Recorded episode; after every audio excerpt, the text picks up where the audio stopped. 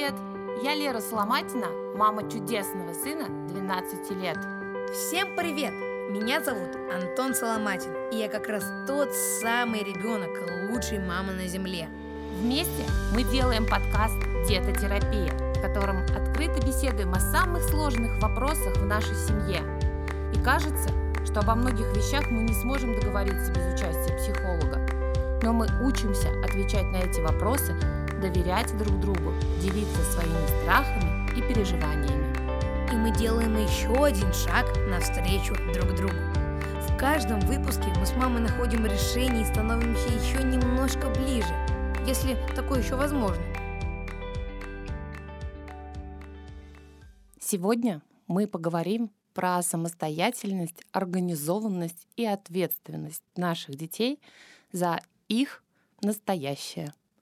Все чаще нам поступают вопросы, связанные с воспитанием, и мне задают вопрос, как сделать ребенка самостоятельным. В одних семьях ребенок не хочет даже разогревать еду. В других семьях ребенок не хочет убираться дома. В третьих семьях ребенок не хочет самостоятельно учиться и делать уроки. Об этом мы поговорим с Антоном в нашем сегодняшнем эфире.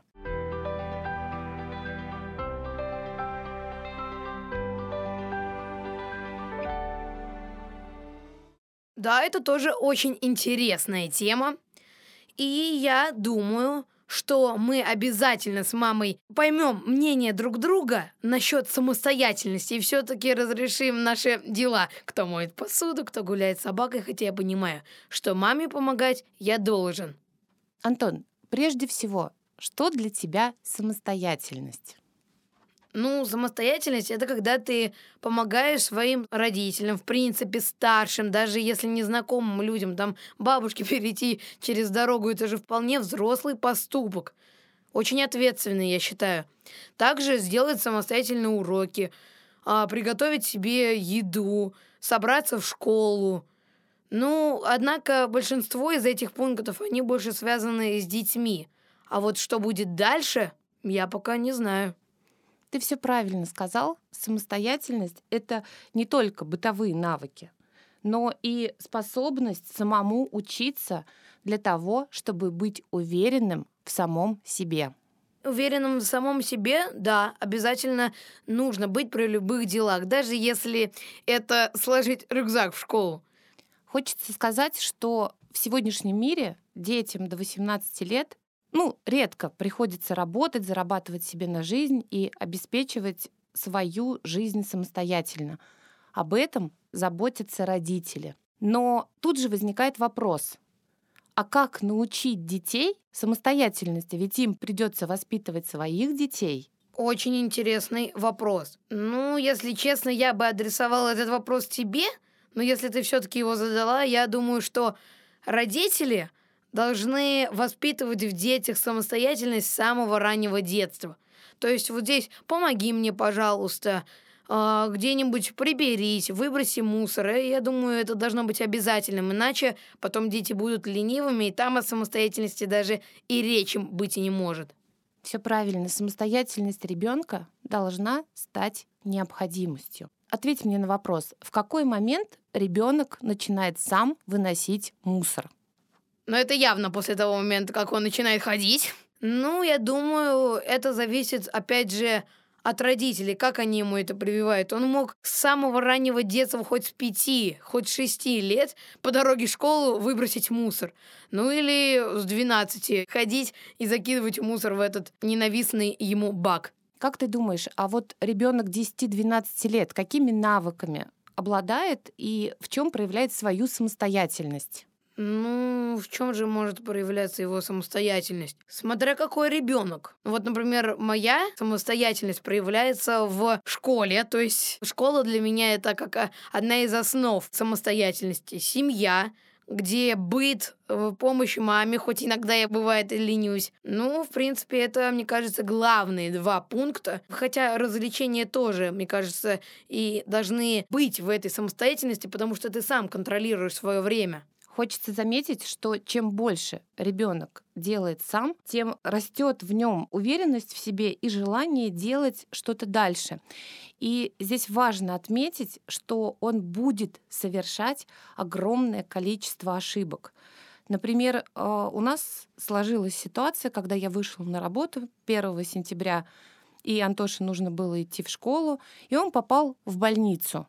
Упал и перебил позвоночник. Он лежал на вытяжке, но я не могла быть постоянно в больнице со своим семилетним ребенком, и ему пришлось 20 дней лежать в больнице одному. Это страшно, это волнительно. Но я была уверена в своем ребенке. Я надеялась, что врачи помогут, медсестры помогут, соседи по палате помогут. В целом так и случилось. Антош, расскажи немножко из этого опыта. Что тебе было тяжело делать одному? Ну, если честно, так как я был достаточно маленьким, я не мог привыкнуть к тому, что мне нельзя никуда сходить, потому что мне надо было лежать на вытяжке. А чисто если смотреть в плане того, что было неудобно, то, что я буквально даже поесть не могу сходить.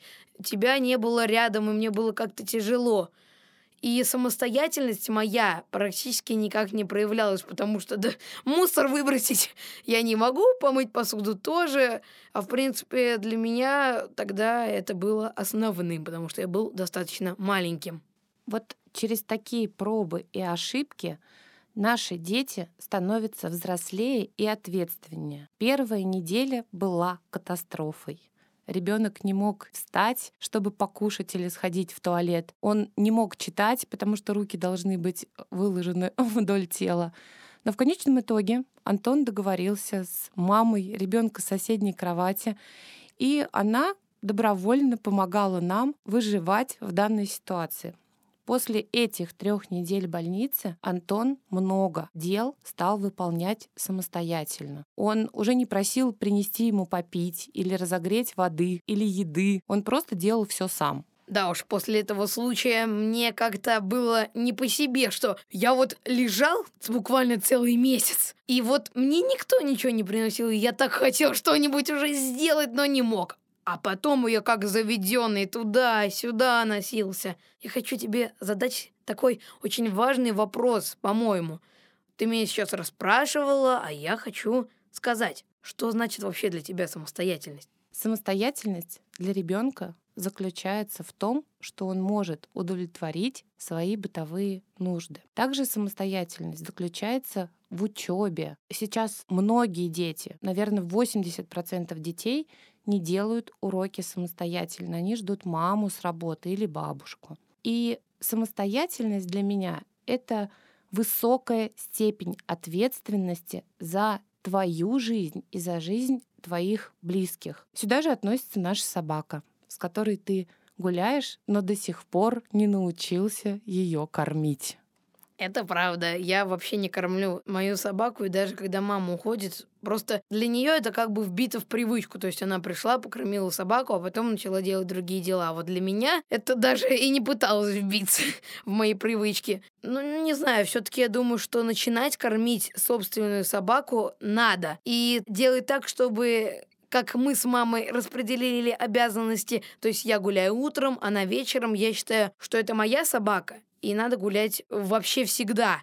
То есть и утром, и вечером самому надо гулять с ней, иначе, ну, просто как будто она не твоя. То есть обязанности разделяются на двое, как будто собака. Одна часть мамина, другая моя. И все-таки обязательно это тоже включается в мою самостоятельность, что я обязан гулять с собакой, ухаживать за ней, мыть. Но иногда бывает такое, что я этого и не делаю. Но я с удовольствием тебе помогаю. В те дни, моменты, когда у нас не получается справиться с выгулом собаки, я справляюсь. Смотри, самостоятельность состоит из нескольких пунктов. И она не может зависеть только от характера ребенка. Конечно, родители с самого раннего детства оказывают огромное влияние на вот это вот состояние ответственности за то, что ты делаешь. И мне кажется, что одним из главнейших пунктов является уверенность родителя в том, что ты с этим делом сможешь справиться. Почему многие дети не могут разогревать себе еду или не могут контролировать свое время? Просто потому, что родители делали, делают и предположительно будут делать это за своих детей. У нас сложилась другая ситуация. Ты один с первого класса, ты сам умеешь контролировать время выполнения своих заданий и работ по дому. И, конечно, это далось нелегко. Да простят меня мои коллеги по цеху, им приходилось слушать 30 или 40 звонков Антошиных на дню, когда Антон после каждого дела отчитывался. Мне почему-то вспомнились пельмени, которые Антон варил первый раз. Он стоял возле плиты, я ему говорила, поверни ручку налево, теперь нажми вот эту кнопку, теперь налей воду в кастрюлю, можешь поставить, теперь жди, когда она закипит. И самый космический вопрос, который мне Антон задал вечером, говорит, мам, разве пельменям хватит пять минут на то, чтобы свариться? Я ответила, что нет. Но он варил пельмени пять минут, съел их полуготовыми, но это был первый опыт, и он оказался, ну, не таким уж неудачным. Наполовину удачным, так сказать. Ну, еще и бывали такие случаи, когда я пытался пожарить картошку. Это, конечно, намного похуже, чем пельмени. Я лучше уж сырые пельмени вместо этой картошки съел. Я взял масло, налил как во фритюр, потом порезал картошку, вот э, кубиками, наверное, с картошку целую, и кинул туда. 30 секунд подождал и съел. Потому что очень хотелось есть. А, в принципе, тогда, э, кроме картошки, я себе позволить ничего не мог. Это был очень самостоятельный поступок, и мне нравится, что ты иногда совершаешь самостоятельные поступки без предупреждения и ставишь маму перед фактом, когда в сковородке половина масла и остатки от недожаренных картофельных крошек. Да уж, это было ужасно. Мам, а вот вообще как стать самостоятельным вот в таких условиях, как был я, когда в первом классе? Тебе было проще, мне было тяжелее. Тебе было проще, потому что у тебя не было выхода. А мне было тяжелее, потому что я как мама обязана оберегать и помогать тебе в таком раннем возрасте совершать определенные дела. Я не была уверена в тебе, но у меня не было другого выбора. Мне хотелось, чтобы ты делала все самостоятельно, но, честно, у меня тряслись коленки, когда я уходила из дома и оставляла тебя одного. Ты не должна была бояться, ведь я в любой момент спасу тебя и помою посуду. Да, и погуляю с собакой. В принципе, я не знаю, зачем ты боялась. Как видишь, бояться было не нужно, но все-таки какие-то перечинки во мне остались такие, что из-за лени, например. Все дети ленятся, взрослые все ленятся. В этом нет ничего страшного, просто нужно научиться эту лень контролировать и с ней бороться. С тобой полностью согласен. Лень — это хоть и один из главных врагов, но она присутствует у всех людей в разном количестве. Например, у меня, я думаю, что она все-таки в маленьком, но потому что я стараюсь быть самостоятельным, потому что в будущем это обязательно пригодится. Давай поговорим вот о чем. Ты всегда проявляешь желание мне помогать в каких-то незнакомых для себя вопросах. Вот что тебя мотивирует? Если честно, я даже не знаю, как-то само. Может быть, это как раз из детства взялось, что я это пытался сам сделать, а потом, когда ты мне просто говорил, я это уже понимал, как это делать, и просто спокойно шел помогать тебе. Ну или просто из-за того, что я тебя люблю и всегда готов тебе помочь в деле, даже в котором не разбираюсь. Мне кажется, здесь имеет важное значение интерес ребенка к тем делам, которые делают родители. Конечно, только родительской практики для развития самостоятельности в ребенке недостаточно. Хотелось бы, чтобы дети учились самостоятельности в школе, на улице, со знакомыми и брали на себя ответственность не только дома. Безусловно, это тоже важно потому что самостоятельность дома — это маленькая частичка целого очень интересного мира. Ведь самостоятельность — это маленькая такая взрослая жизнь, но в маленьком возрасте. есть несколько этапов, по которым родители детей учат их самостоятельности. Первый этап это личный пример, когда ребенок смотрит, как мама это делает, или как папа это делает, и пытается сделать что-то похожее. Второй этап — это когда ребенок выступает в качестве помощника. И мама приглашает ребенка вместе приготовить блины. Это же такое счастье для шестилетнего Антона. Сидеть и взбивать яйца с сахаром, добавлять туда муку, перепачкать всю кухню, все шторы. Но это удовольствие. Дальше ребенок может действовать сам, но все равно под контролем взрослого, с помощью взрослого когда взрослый контролирует действия ребенка. Потом он уже может действовать самостоятельно и совершать все дела так, как будто бы он взрослый всю жизнь это делал. Вау, какой отличный ответ. Спасибо тебе, мама. А вот можно тебе задать еще один вопрос? Он меня тоже очень сильно волнует, потому что есть такие дела, которые делать надо, и пока что делать не стоит. Вот какие дела мне надо было бы делать а, в связи с самостоятельностью моей и моим возрастом, и какие лучше не стоит?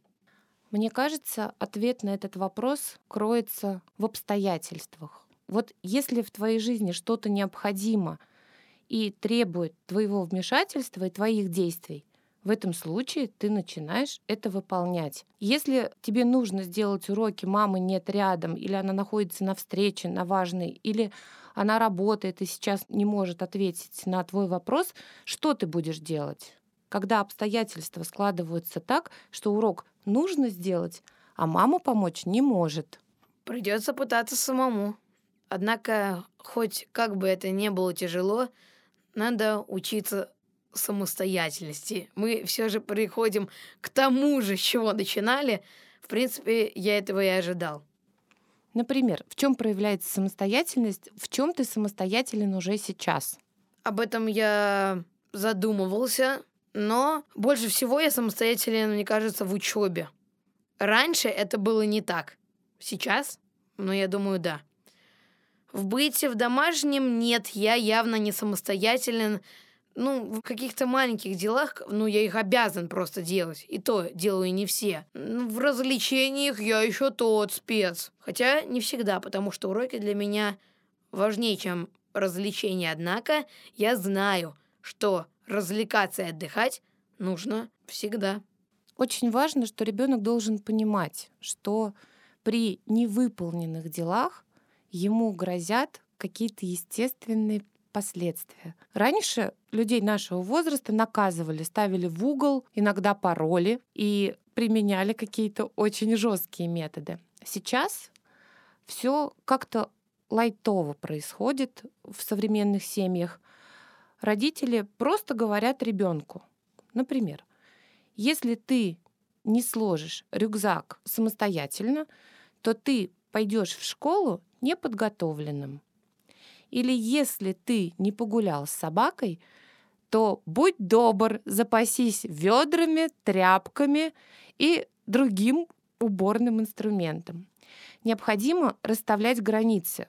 Я могу сказать, что на нашей практике это очень здорово помогает, потому что совсем недавно мы с ребенком обсуждали тему оплаты электричества, и я сказала, что если ты не будешь выключать свет, зажженный в зале, где ты не находишься.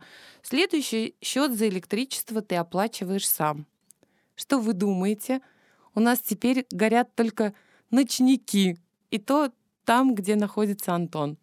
Если честно, я даже давно боялся темноты, и все равно я вспоминаю, когда этого боялся. Если бы не мама тогда это сказала, я бы не представляю, как я, не выключая свет, хотел бы по темной страшной комнате. Ну а сейчас, мне кажется, благодаря этому аргументу, который ты мне предъявила, мне даже так интересно просто по ночной комнате погулять, посмотреть, что происходит, пока меня там нет. Вот это и формирует твою самостоятельность, когда ты понимаешь, что за непроделанную работу тебе грозит какая-то штрафная санкция.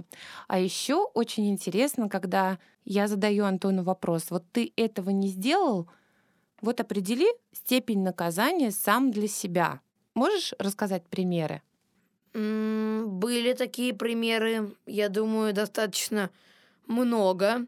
В основном ты спрашивал это насчет уроков, как я помню, но сейчас это редко происходит. Ты спрашивал, вот ты сделал математику до футбола, например.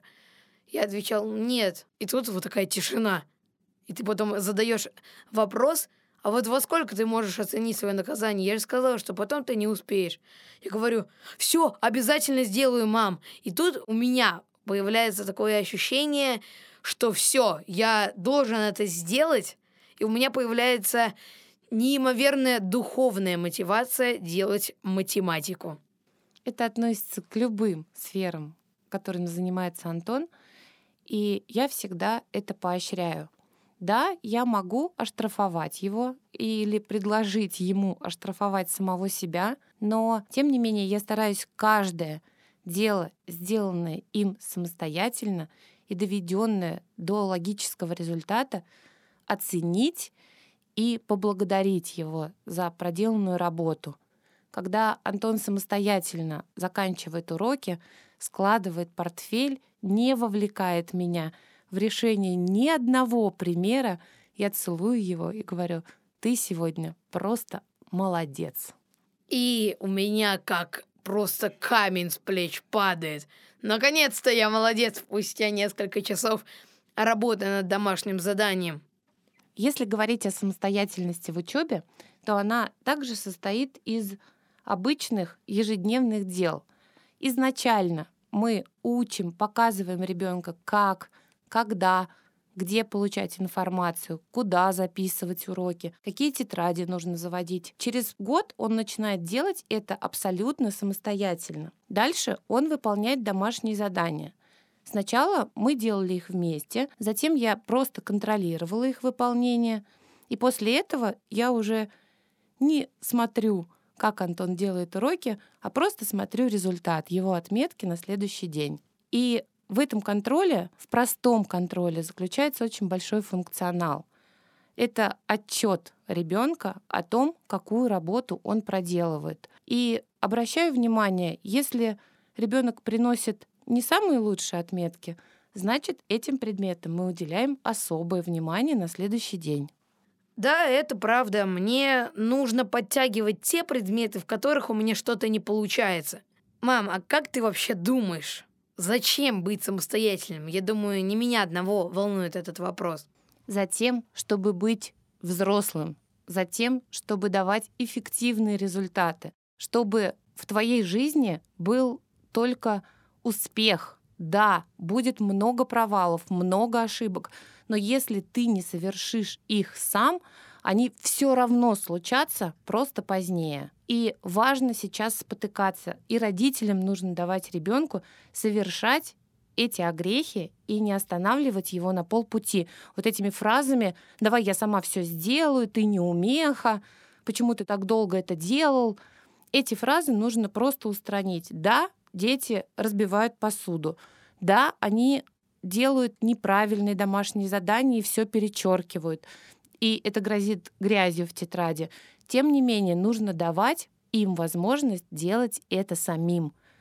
Ну, конечно, и рассказывать, что вот здесь можно было сделать лучше, вот здесь результат был бы выше, если бы ты исправился. Классный ответ. Вот этим ответом я точно воспользуюсь. Потому что полностью с тобой согласен. Родители, конечно, должны контролировать детей, но не так, чтобы до такой степени, чтобы прям за ними все делать. То, что, в принципе, они должны сами выполнять. Ну, то же самое, выбросить мусор, сделать домашнее задание. Это основные примеры, и, я думаю, одни из самых важных. В итоге я хочу сказать, что самостоятельность ребенка — зависит от родителя. И важно зернышко ответственности и самостоятельности посадить как можно раньше. Помочь ребенку учиться завязывать шнурки, помочь ребенку застегивать курточку, помогать ребенку складывать портфель и не забывать еду на ланч, помогать ребенку делать уроки или оформлять тетради. Во всем нужна помощь, но каждой помощи должен быть предел. Нужно ставить границы, объяснять ребенку, что вот сейчас я тебе помогаю, но завтра ты будешь делать это сам. Таким образом, наши дети становятся взрослыми, и они становятся лучшими помощниками для своих родителей. И когда-то то самое зернышко, которое мы посадили в ребенка с раннего детства, его, конечно, надо будет поливать, ухаживать за ним и удобрять. И когда-то из того очень маленького зернышка вырастет большое и крепкое дерево.